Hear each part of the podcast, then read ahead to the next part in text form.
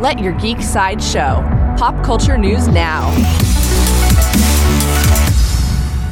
Hi, this is Andrew, and here are your pop culture headlines. New from PlayStation PlayStation released a story trailer for Marvel's Iron Man VR.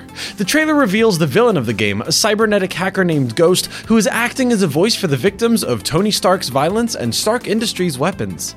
Marvel's Iron Man VR will be released on PlayStation VR on February 28, 2020. For fans of Marvel, Marvel released a New York Comic Con announcement trailer for their upcoming Marvel's Avengers video game featuring Kamala Khan. The trailer follows Kamala as she helps unravel the global conspiracy behind A Day and shows her intelligence, optimism, and of course her ability to embiggen. Marvel's Avengers video game will be released on May 15th, 2020. Coming soon to Adult Swim. Adult Swim released a new trailer for season 4 of Rick and Morty.